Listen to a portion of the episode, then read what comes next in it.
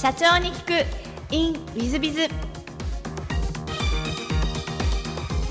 ィズビズの新谷です。先週の続きをお聞きください。えっ、とその後いわゆる経営陣で共同出資して独立というふうになって、そうですね。はい。これは経緯はどんな経緯ですか？えっと、TG に入ってパートナーエージェントが立ち上がって1年半後の出来事だったんですけども、えー、もうどうしてもややってほしいと来てくれって言われて1年後に出て出てけって言われたんですけど、あの 1年半後はですねあの親会社の定価のギブニューズが非常にこう業績が悪くてですね2期連続赤字になってパートナーエージェントは、えっと計画の赤字計画だったんですけども、えーまあ、これ以上その資金の提供ができないと、まあ、親会社本体が厳しいということで、まあ、会社をクローズするか買い取ってほしいと言われて、まあ、買い取らせていただくという判断をしました。なるほど。えっ、とその時になんかこう、まあ、マネジメントバイアウトだと、も怖さとかダメなんじゃないかとかそういうのは恐怖感みたいなのなかったもんでしょうか？はい、えっと、2008年のですね5月4末かに、えっと、MBO の事業譲渡契約が成立したんですけども、えー2008年度の会社の営業利益が、まあ、マイナス3億弱ぐらいだったので、まあ、毎月3000万から2200、300万ぐらいのこう資金が出ていくような状況ですね。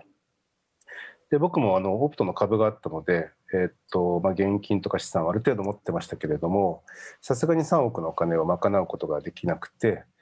えーまあ、投資家回ったりとかあの赤字の会社だったので銀行はお金貸してくれなかったので、えーまあ、資金調達資金繰りというのは大変苦労しましたけどもあの、まあ、毎月に3000万を調達するって考えるとなんかできなそうじゃないですか。なのであんまりそこを考えずに、えー何ヶ月でいくらが必要で、えーっと何ヶ月後に売上と利益をどっからにすればいいんだみたいなところと資金調達を、えーまあ、一生懸命そこをやっていたのであんまりこう、まあ、深く考えないでちょっと乱暴ですけども、まあ、当時在籍してる会員様が1000人いて社員が100人いたのでさすがにこの会社とサービスを潰すわけにはいかないっていう使命感ばっかりがあったので、まあ、途中2回ぐらい心折れそうになりましたけどもあの、まあ、なんとかお取引先とか社員とかの協力があって黒字化をすることができました。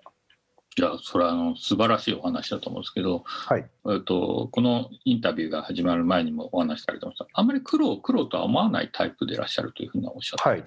はい、やっぱりそういう赤字でもそこまではあの苦労っていう感じではおとらいにならないっていう感じなんでいらっしゃいますけど。そうあの心的な苦労とは思っておりません。あの物理的には本当に大変でしたけれどもあの前職の会社の倒産危機とか、まあ、役員の仲違いとか最後の会社のこう売却のクロージングとか、まあ、物理的には大変でしたけしたけれども、まあ、それよりもこうやんなきゃいけないっていう使命感とか、えーまあ、そっちの方がこうエネルギー量としては勝るので、えーまあ、不安になったりやる気がなくなったり心が折れたりみたいなそういう心的苦労はなく、まあ、とにかくこうやりきるという、えーまあ、孫悟空の元気玉みたいなエネルギーが出てくるような感じですね。いや素晴らしいですね。多分リスナーの皆さんも俺もそうなりたいと思ってらっしゃる方も多いんじゃないかなと思う。んですけどもあの2015年に東証マザーで上場されてます、上場は当初より目指されたものはい、あの最初から目指しておりました。それはやっぱりオプトさんの時のあのご様子を見ててってそんな感じいえ、違います。あの、まあ、今でこそ婚活という言葉があの2009年に流行語大賞にノミネートされて一般化されておりましたけども当時は婚活なんていうこう便利な言葉がなく結婚相談所っていういわゆる非常にニッチな業界でございましたので、えかつその我々のマーケット、え結婚相談所のマーケットって500億という小さなマーケットですので、えーいわゆるこう自分で会社を作りこう子供に譲っていくみたいなものは、まあ、正直難しいと思ってました。あの業種の特殊性から言ってですね。そうすると、まあ、いい会社いいサービスを作ってパブリックカンパニーにして、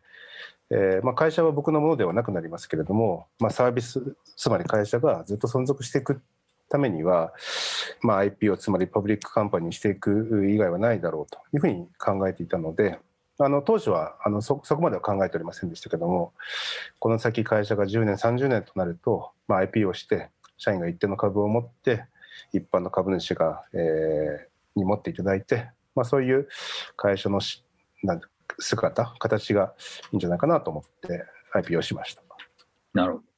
上場に向けてののご苦労なんて、苦労苦労とあまり感じられないんで、もしかしたら 上場に向けてのなんかこう、あの、ちょっと苦労したなみたいなお話はないかございます。あのそこをですね本当になくてですねあの僕もそうですし当時取締役のメンバーもそうでしたけれども、えー比較的その会社のこう規定とかガバナンスとか、まあ、会計の基準とかルールとかですね。あとまあこう事業の KPI 管理とか予算管理とかっていうのは比較的こうちゃんとやる性格の人が多かったのでまあ上場のいわゆるこう管理系の、えー準備が非常に大変だというふうなことはよく聞きますけれども あの最初監査法人のあのレビューが入った時もまあよくできてますねっていう評価でしたし、えーまあ、システム仕組みマニュアル化みたいなものもずっと進めていたので、はい、でまあ、あの業績のところはですねあの、まあ、マーケット競合によってあのアップダウンとかはいたしますけれども、まあ、当時は非常に、えー順調でしたので本当にこうこれといった苦労はなくむしろ上場した後の方がですね大変でしたね。上場まではあの当たり前ですけどいいサービスをちゃんと作ればお客様がそこについてきて、えーいいサービスじゃなければお客様がつかずに売り上げが伸びていかないので、えーまあ、我々あのみんなでいいサービスを作ったねお客様トップラインはずっと上がってってあとあの管理系の方はあの我々の創業の時の取締役のパートナーに恵まれたので、はい、さほどそんなに苦労はなかったですね。なるほど。ありがとうございます。上場後、ちょっと苦労したみたいなお話がありますが、はいそれはどんなところでご苦労された？あの上場してですね、えーっと翌年にシステムトラブルを起こしてしまいまして、えーっと自社のお客様の活動状況の1週間分が飛んでしまってかつお取引先さんの、えっとお客様の情報とか活動履歴も全部預かっていたので、まあ、その情報も全部、まあ、飛んでしまって。えー当時1億あの営業利益の半分ぐらいですね1億5000万ぐらいだったと思いますけどもそれを全部お客様にお返しをしてお取引先にも全部お返しをしてなんで、えっとまあ、10月に僕たち上場したんですけどその半年後の決算は通常決算でしたけども、まあ、上場して2年 ,2 年目実質、えー丸1年を過ごした、え2年目の決算がいきなり下方修正という形でした。で翌年もですね、まあ、これは明確な戦略のミスだったんですけども我々の業界にテレビ CM が解禁されて、えーまあ、テレビ CM をするか上場するかっていうのを、まあ、結構悩んだんですけども IPO した方がいいだろうということでただその選択がですね結果的に他社がテレビ構成をして、えーそこでこう認知度とか入会数で結構苦戦を強いられてその翌年も下方修正をしてしまったりとかですね、えーまあ、IPO してからずっとえー継続的に110%平均で言ったら110から115%成長したんですけども IPO してから34年後ぐらいは34年間ぐらいは、えー成長率が 3%5% みたいな形になって、まあ、ここは株主の皆様社員の方、えーまあ、本当にこの会社は伸びないんじゃないかみたいなこう不安を与えてしまって、えーまあ、上場してから本当に苦労最初の23年間は34年間か、まあ、結構苦労しましたね。だからそれはあの突破したなんか方法とか戦略とかそういうのはあられたんでしょうか？はい、あの本部長を僕が降りました。そしたら業績が良くなりました。あのある意味こう僕が婚活業界20年間やっていてパートナーエージェントも当時で言ったら十数年やっていたので、まあ、知りすぎ詳しすぎこだわりすぎでそのやっぱりこだわりがいらないこだわりが多分たくさんあったんだと思うんですね。で僕は本部長外れて新しい本部長が、まあ、婚活事業を見てやっぱりこう今までない打ち手僕の想像を超えていくようなこう対策みたいなことをやって、えーまあ、組織状態も良くなりましたし、えーサービスも非常に良くなりましたし、まあ、打ち手対策としては僕が本部長から降りたということ結果としてはそういうことですね。あのご謙遜だと思います。いえいえ謙遜ですからね、そういうふうにお聞きいただければと思いますが、えっと、そうしましたらですね、あの、えー、タメニー様の事業内容について、あの、宣伝、宣伝が、あのご説明いただければと思います。はい。はいえっと、もともとパートナーエージェントが母体になって、えっと、メーションという会社をグループ化いたしまして、えっと、売上でいうと、えっと、婚活とウェディングがちょうど半分ずつぐらいの会社でございます。で婚活の領域は非常に幅広くやっておりまして、まあ、創業事業であるパートナーエージェントの結婚相談所事業以外に、えー自治体にサービスを提供したりですとかシステムを提供したりですとか、えー同業会社様向けのプラットフォームを提供したりとか、まあ、パーティーアプリといったエントリー型のサービスも展開しております。でウェディングサービスの方も全方位的にやっておりまして、まあ、披露宴から挙式から今流行りのフォトウェディングから、えー二次会からと、まあ、非常にこう全方位的にやっているというのが主力の事業で、えー今期ですね去年の4月からはえーグループで、えっと、約1万組のあの新婚の、えーお客様との接点があるので、えーライフスタイル事業部というのを立ち上げてお客様のその結婚後の、えー以降の生活をサポートしていく事業ですとか、えーあとは法人領域、ですとかテック領域といったところに今チャレンジをしているところでございますがそこにコロナが直撃して、えー今年は思ったように活動ができておりません。はい、ありがとうございます。はい、えっと、そうしましたら、ちょっと全然違うご質問も、えーさせていただければと思いますが、はい。えー好きなもの、好きなことを事前にお聞きしまして、自転車、GoPro、トライアスロン、トレーニング、はい。はい。これ GoPro って何ですか？GoPro って知りませんか？はい。アクションカメラですね。あー。はい。割と、えっと、世間的には流行ってらっしゃる感じ。えっと、流行りは結構前に来て、今はもう定着してると思いますね。あの水中だったり、あの自転車乗りながらとか、空撮ができたりとか、あの、はい、いろいろんな用途に使えるカメラです。あの GoPro 好きということはこう自転車とかトライアスロンの時にやってらっしゃる、そうです。僕、この好きなこと、好きなものの質問の回答に20分ぐらいかかってですね、あの本当にこう、あんまりこういうのお答えしないんですけど、あの結構趣味が移り変わっていくので、あの自転車トライアスロンもハマったのがこの2、3年ぐらいですかね。で自転車乗り始めると自転車が楽しくてしょうがなくて、えー自転車を買ったりいじったり改造したりとかして、あとそこにこう最近は GoPro を買ってあの走りながらの映像を撮ったりとかですけどまた多分数年経つと飽きが来るんだろうなと思ったので、はい、変わらないのはゴルフはずっとやってますね。もう20年以上やってます。なるほど。あの経営者らしいお答えですね。そうですか。映っていく感じがあのらしい。あのハマる時むっちゃハマるんですね、はい。すっごい深くいって極めると飽きちゃうっていう。あのこのインタビューとってるあのこだわる方多いですね。なるほど。非常にこだわってるなみたいな感じでこうあのあ のの話よりご趣味の話の方が長くなるケースが多分、はい。あのもう一つ座右の銘も聞きましてこれもちょっとなかなか珍しい座右の銘で、意味をい。ただきたいんですが正しきによりて滅ぶる店あらば滅びてもよし。断じて滅びずといはい。うのを挙げていただきまして、はい。えっと、どういう意味でいらっしゃいます？かはい、あの僕もね座右の銘はないって答えるんですけども、まあ、あえて好きな言葉がこれでこれあの商業界のですね進歩民平という方の言葉でもともとは中国のことわざかなんかだったんですけども、えー正しいことをやってお店が潰れるならそれでいいじゃないかと、えーただし、えー決して、えーお店は潰れないよっていう言葉なんですね。でやっぱりこうビジネスとか商売やっていると当たり前ですけど最初は志だったりとかお客様マインドだったりあの従業員ファーストだったりとかってありますけどもやっぱ会社が窮地になったりすると僕もずっとその経営経験が20代の前半からありますので、まあ、僕のいた会社はどうかさておき、まあ、嘘をついたり大義名分という名のこうなんていうんですかね情報操作とかっていろいろありますけれどもなんかそんなそんな時にこうこの言葉に出会って、まあ、正しいことをやって会社が潰れるのはそれでいいじゃないかと。だけど正しいことやったら絶対会社は潰れないよっていうのが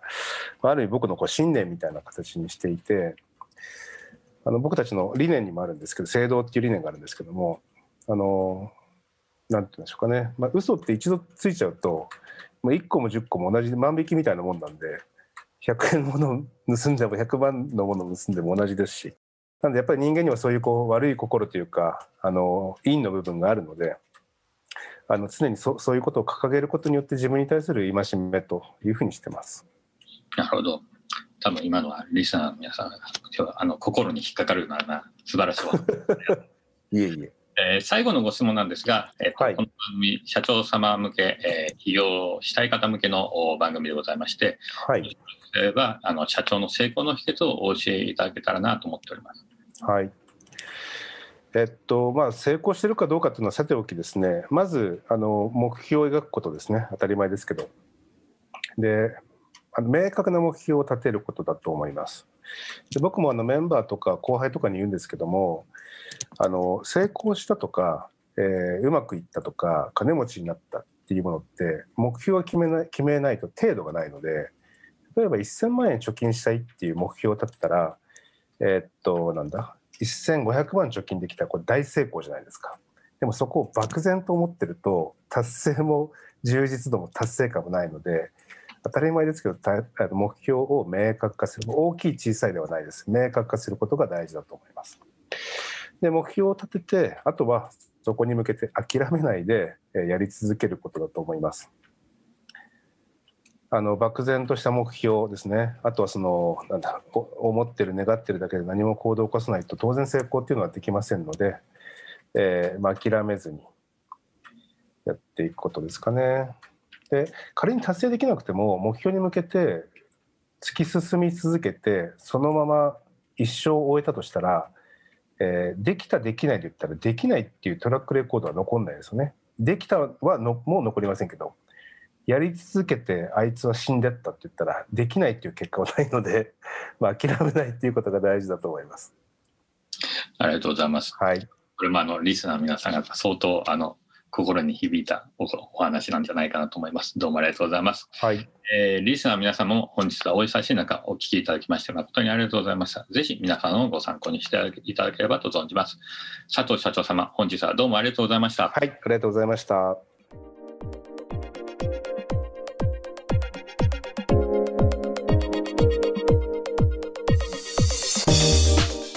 本日の社長に行く in with biz はタメニー株式会社の佐藤社長様でいらっしゃいました。素晴らしい社長ですね。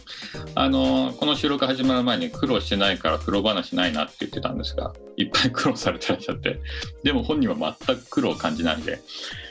まああれですね。やるべき正しいことを、えー正道とおっしゃってらっしゃいました。正しくやればいいんだと。それ以外を苦労と思わない。まあ赤字2000万3000万毎月出てるのを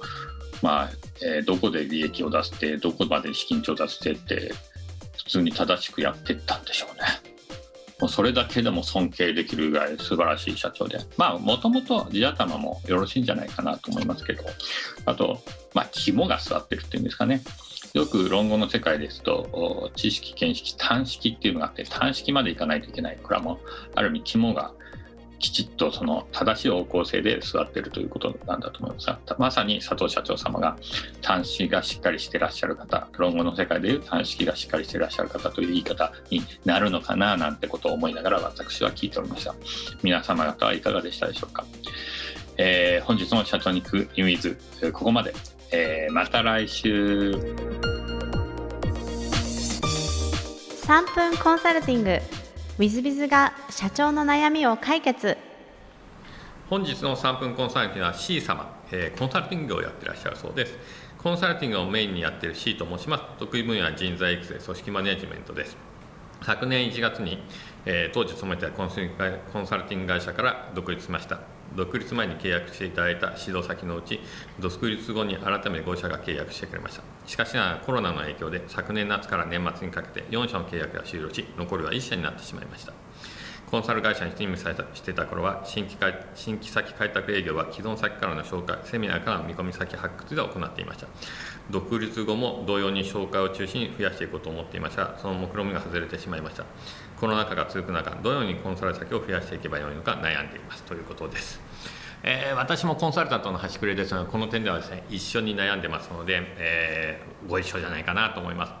でまあセミナー等々をやることによって、えーコンサルタント先を見込み先を発掘するというのはよくある手法なんですけどもまあ一番簡単なのは本当はもうお書きになっている通り既存先からの紹介なんですけどもそれがなかなか難しいということでやっぱりセミナーをどんどんやっていくべきなんだと思いますね。それも今だと Zoom とかあでやれますので、えーそれも無料でですね、えー発信できますので、えー、セミナーをですね数多くやっていくのも一つの手だなと思います。でもう一つはですね、えー、YouTube なんかありますので、えー、動画を撮ってですね流していく。私どもの会社なんかオンラインでセミナーを月200本やってるわけですが、えー、その、大多数半分以上が動画を私が撮りまして喋、えー、りましてそれを時間になると流して聞いていただくという形で月120本ぐらいはやってると思います。もしかしたら130ぐらいになったかもしれませんが。そんな感じです。ですから、えっと、YouTube で動画もいいですし動画を撮ってそれの配信何かのシステムで配信なんかもいいんじゃないですか。そういう中でコンサル先を見つけていくというのは一つの手法になってくると思います。でもう一つは、えーと、よくあるパターンが、えーと、私なんかも所属してますがあ中小企業家同友会とか BNI とかえー、何でしょうね、えニーズマッチといろんな会があると思います。そういう会に所属してコンサル先を求めてますというのははっきりと言うことも必要かもしれません。もちろんそういう会は私もそうでしたが、えー、お友達になってからしばらくしてからじゃないとコンサル先の見込み先を発掘できなかったりとかは結構します。短期的にはちょっと難しい施策ですね。とはいえ、まあ、1年とか2年とか所属しているともうポコポコポコっと見込み先が発掘できたりとかですねする時がございます。えそういう意味では何かしらの経営者の会その経営者が集まる会の方がいいと思いますが経営者の会に所属するというのももう一つの手なんではないかなと思います。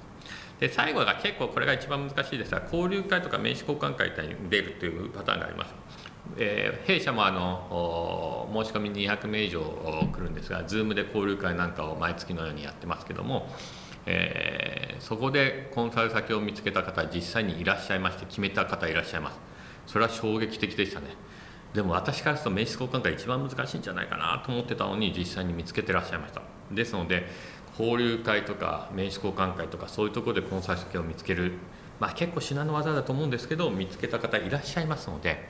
そういう方法もあるかもしれないなというふうに思ってます。まあ、そんなようなですね、やるべきこと、やれるべきことはですね、全部やってですね、新規開拓をしていっていただくのはいいんじゃないかなと思います。まあ、大変コロナで大変厳しい時期ですけど、まあ、一緒に、私もコンサルタントの端くれとして、一緒に頑張って、えー、C さんと一緒に頑張っていきたいと、こういうふうに私も思ってますので、C さん頑張っていただければと思います。本日の3分コンサルティングはここまで。また来週。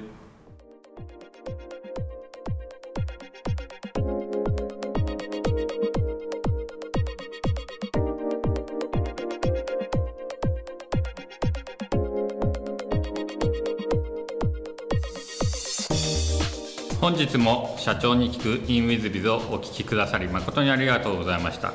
えー、この番組は2017年1月から毎週配信を続けております。これまでにたくさんの成功社長成功経営者のインタビューをお届けしてまいりました。